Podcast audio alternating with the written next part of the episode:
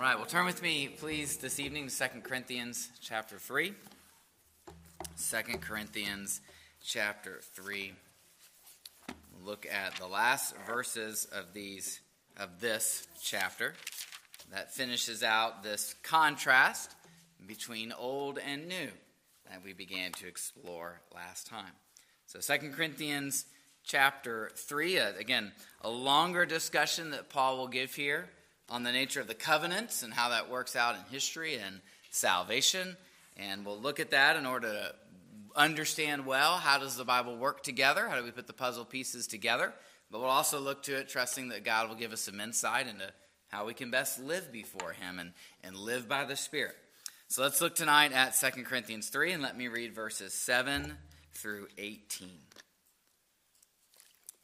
Now, if the ministry that brought death, which was engraved in letters on stone, came with glory, so that the Israelites could not look stead- steadily at the face of Moses because of its glory, transitory though it was, will not the ministry of the Spirit be even more glorious? If the ministry that brought condemnation was glorious, how much more glorious is the ministry that brings righteousness? For what was glorious has no glory now in comparison with the surpassing glory. And if what was transitory came with glory, how much greater is the glory of that which lasts?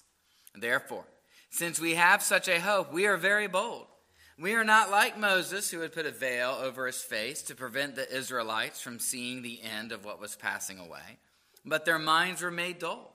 For to this day the same veil remains when the old covenant is read. It has not been removed, because only in Christ is it taken away. Even to this day, when Moses is read, a veil covers their hearts. But whenever anyone turns to the Lord, the veil is taken away. Now the Lord is the Spirit, and where the Spirit of the Lord is, there is freedom. And we all who with unveiled faces contemplate the Lord's glory are being transformed into his image with ever-increasing glory, which comes from the Lord, who is the Spirit. Amen. We'll end our reading there. Let's ask for God's help.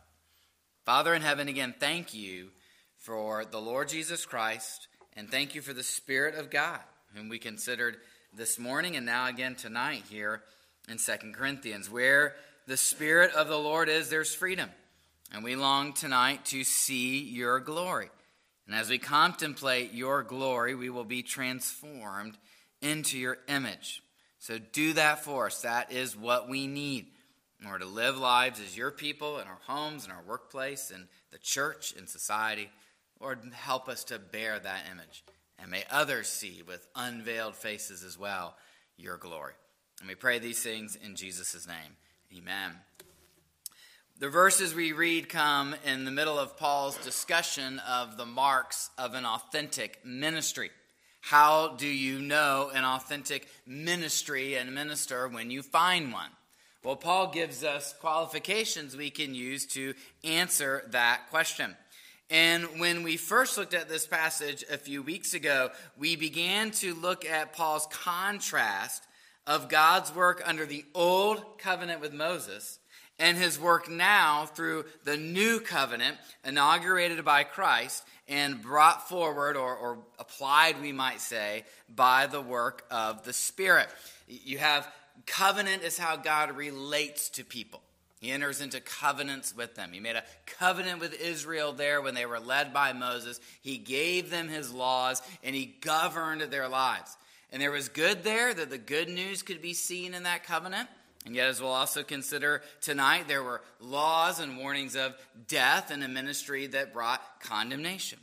Christ comes along and at the Last Supper inaugurates the new covenant. And the point isn't to say, all right, forget about everything you've seen before, throw it away, but rather to say what God was doing there is now coming to completion.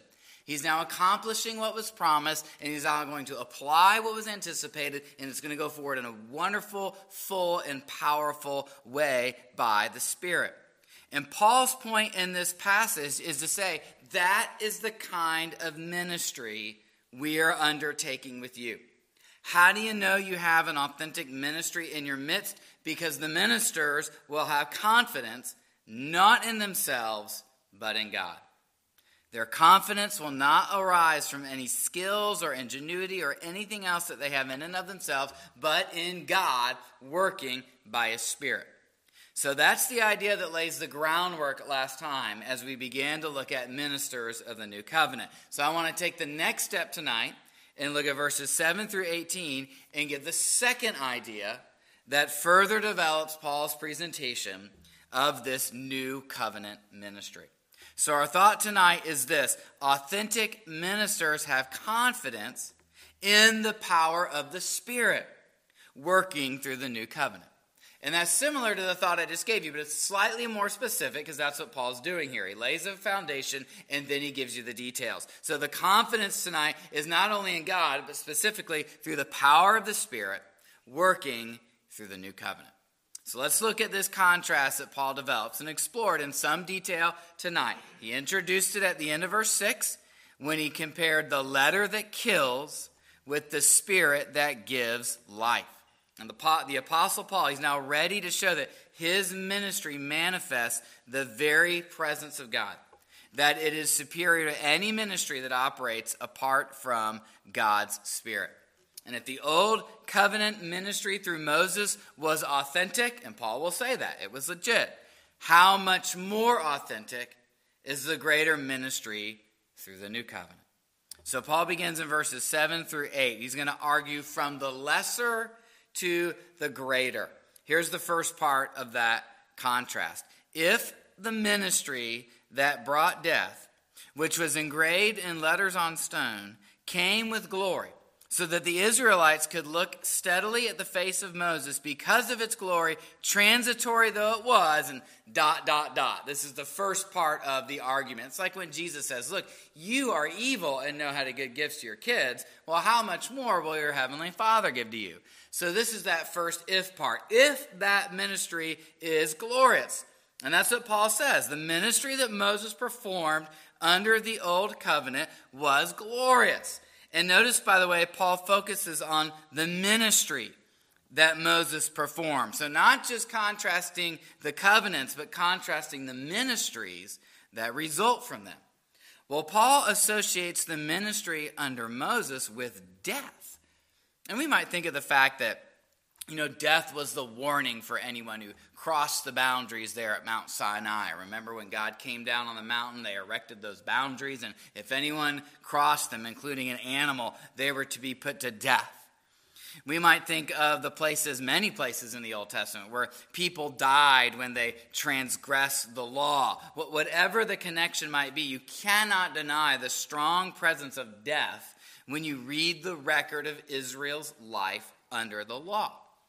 But despite that association with death, the old covenant still came with glory.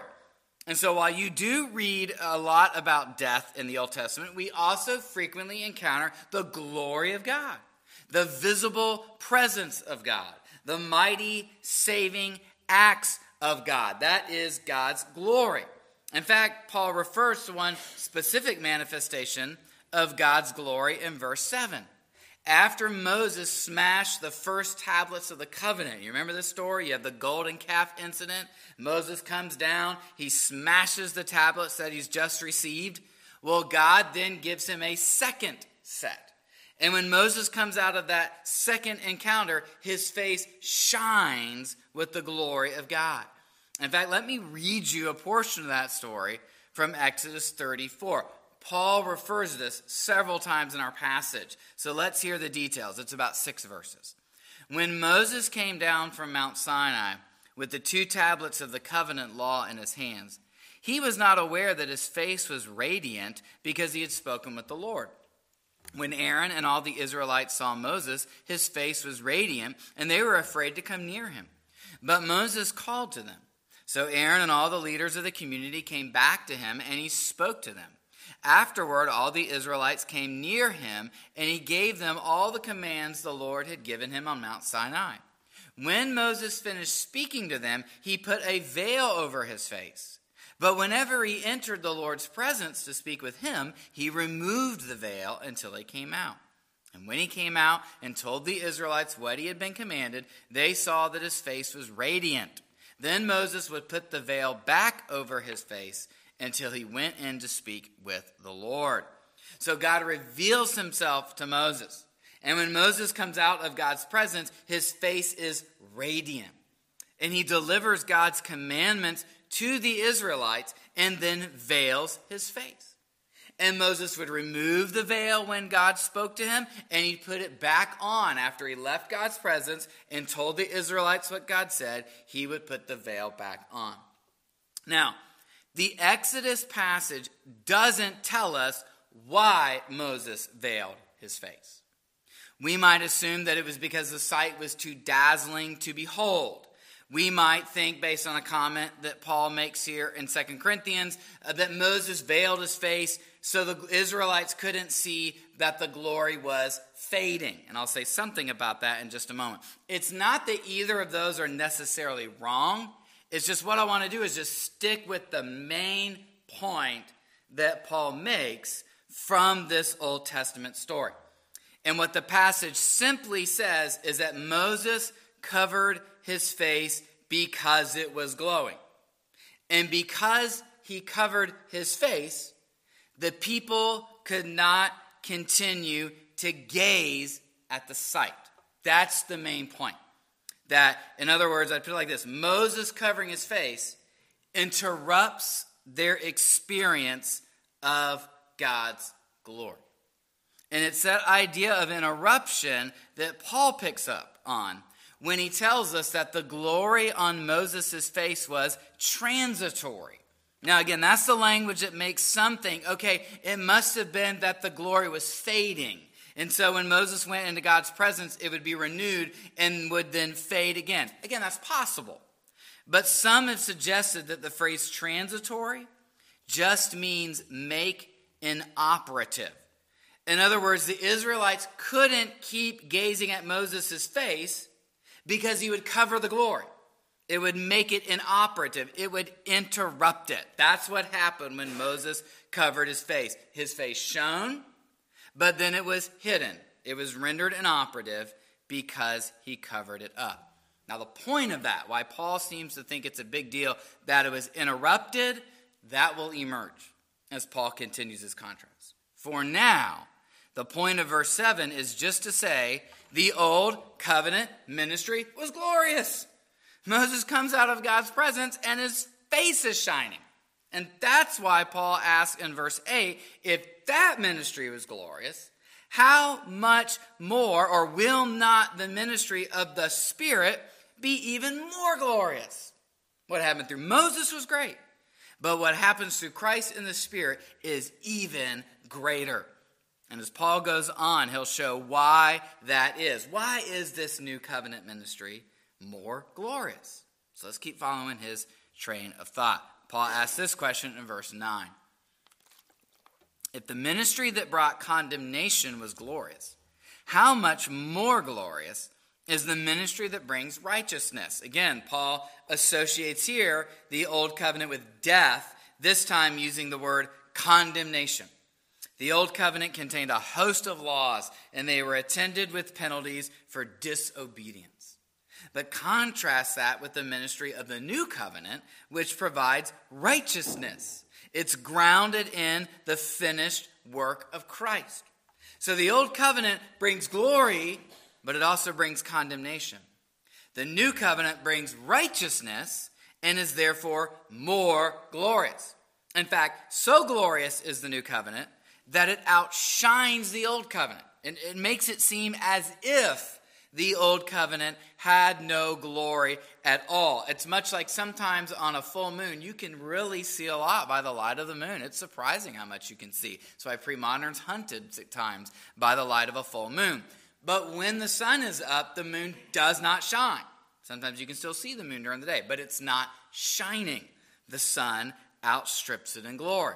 Verse ten reads, "For what was glorious has no glory now in comparison with the surpassing glory. What was once glorious no longer has glory."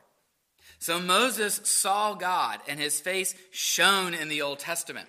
But according to verse eighteen, this is where Paul is going, we all with unveiled faces contemplate the Lord's glory. and are being transformed into his image with ever-increasing glory.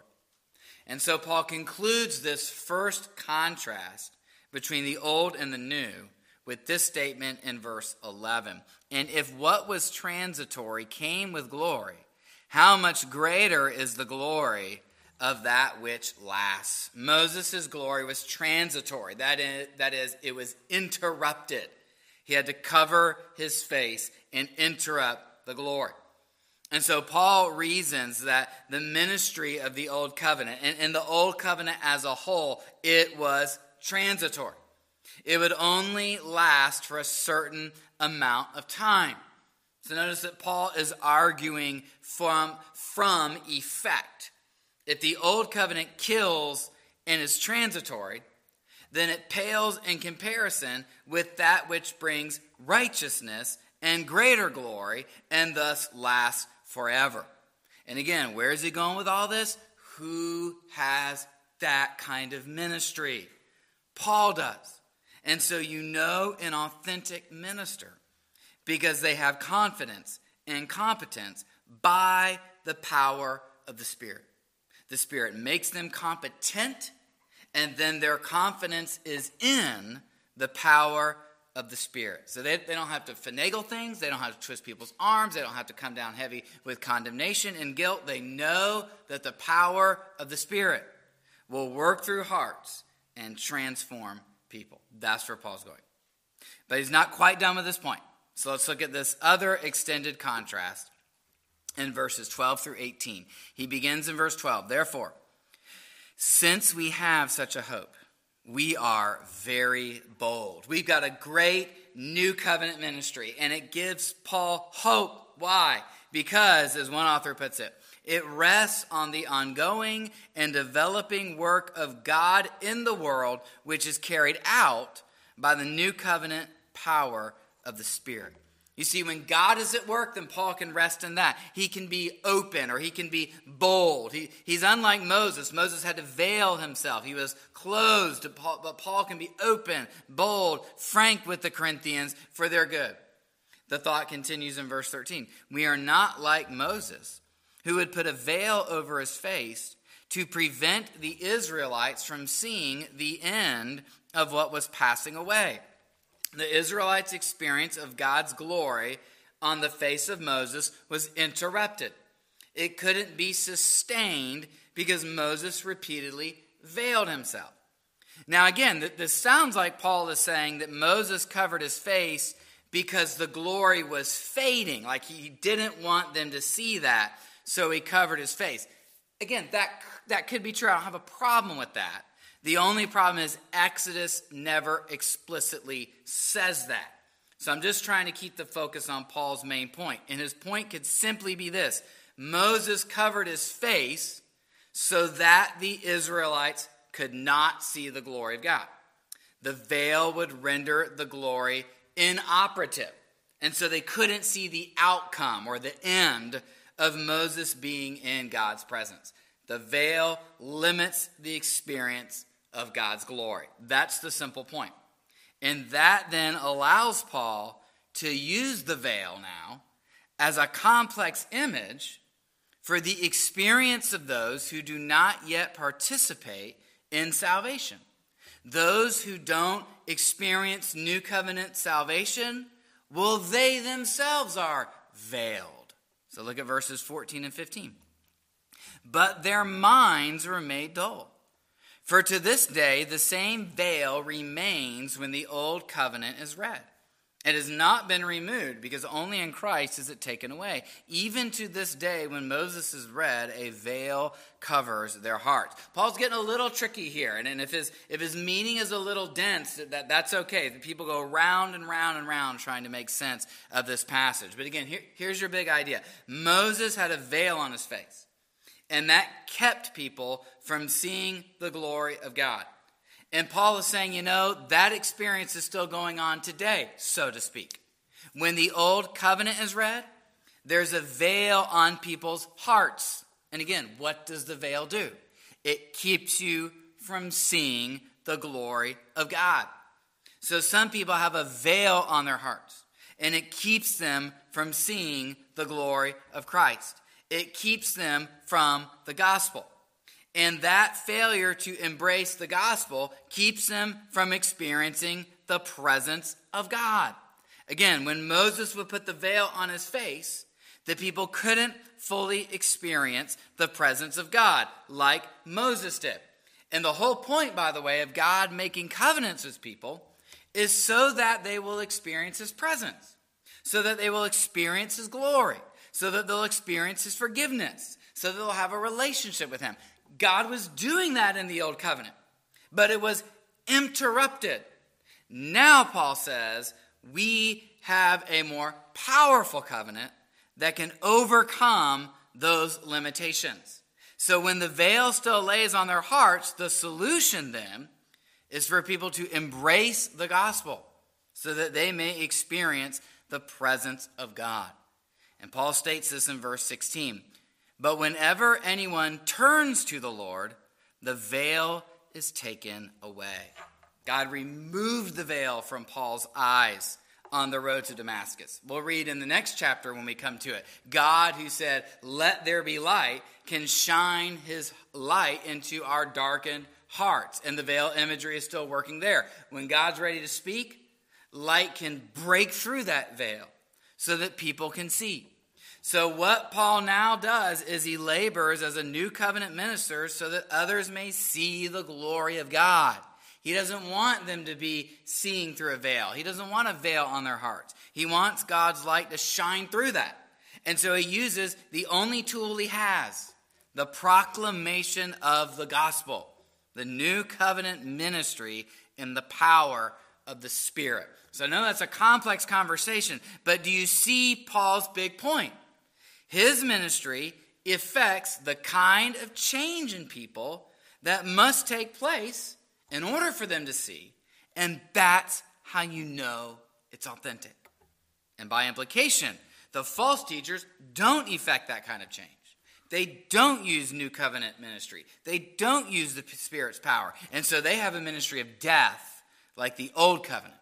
And the Corinthians should not follow such a ministry or a message. And you should always have your radar on, your spidey sense up, for anyone who has that kind of message and ministry, and don't follow it. And Paul makes that point explicit then in the closing verses. Verse seventeen reads, "Now the Lord is the Spirit, and where the Spirit of the Lord is, there is freedom." That Lord who is revealing himself to Moses on the mountain, that's the one true God.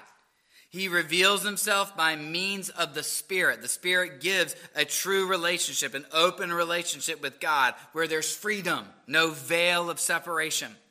And the result of that freedom that now shines more clearly in the new covenant, the way that freedom shows up is spiritual transformation.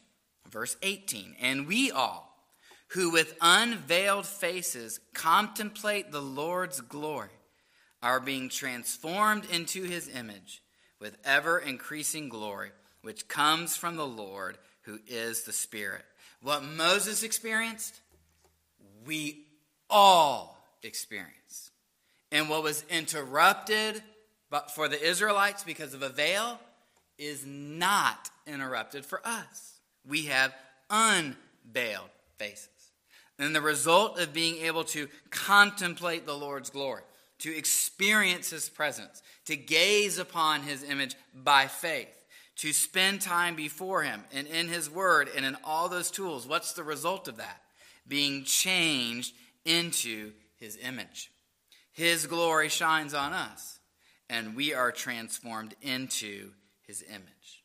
No veil between us and God, and time in his presence and time with his tools is well spent. I mean, this is your whole restoration of humanity language. We're transformed into his image. What, what God gave Adam and Eve that was marred by the fall, that's being restored fully in the last days. It's happening right now through believers contemplating the glory of the Lord. So I think we can conclude with that kind of application. I would just encourage you to cultivate a love for the presence of God, to, to long to and to seek out, to experience God.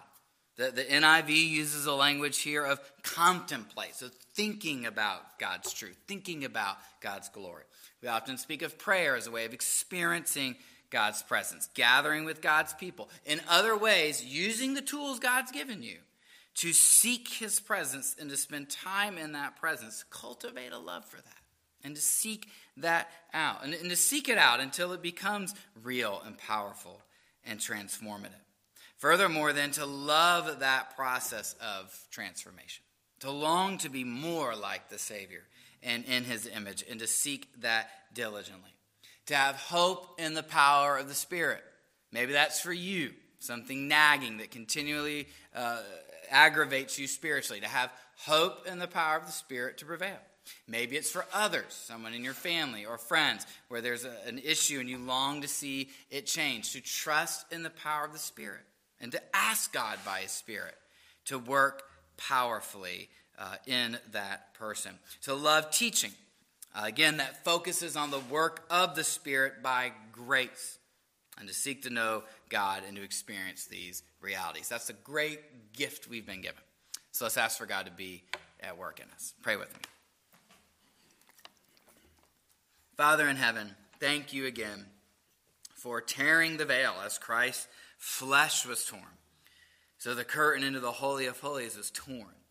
So there would no longer need to be a veil placed on anyone's face, but that we all could have direct access to you.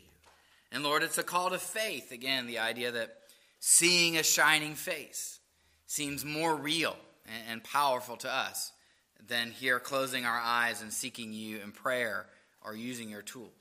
But you describe this as a great blessing, so help us to embrace that truth by faith and to follow you. Spirit of God, be at work in us. We, we need the Spirit's help and transformation in our lives. We long to see the Spirit at work in this ministry or in families or in your work in the world. So we beg of you that by your grace, you would so do the things that you've promised to do here. And we thank you for these things in Jesus' name. Amen. Let's sing in closing then hymn five oh one. Just As I Am. Maybe you're used to hearing this from uh, evangelistic services once upon a time, but uh, Just As I Am, hymn five oh one, we, we sing it before God, asking him to transform us. So let's sing verses one, four, and five. one, four, and five, five oh one. Stand with me, please.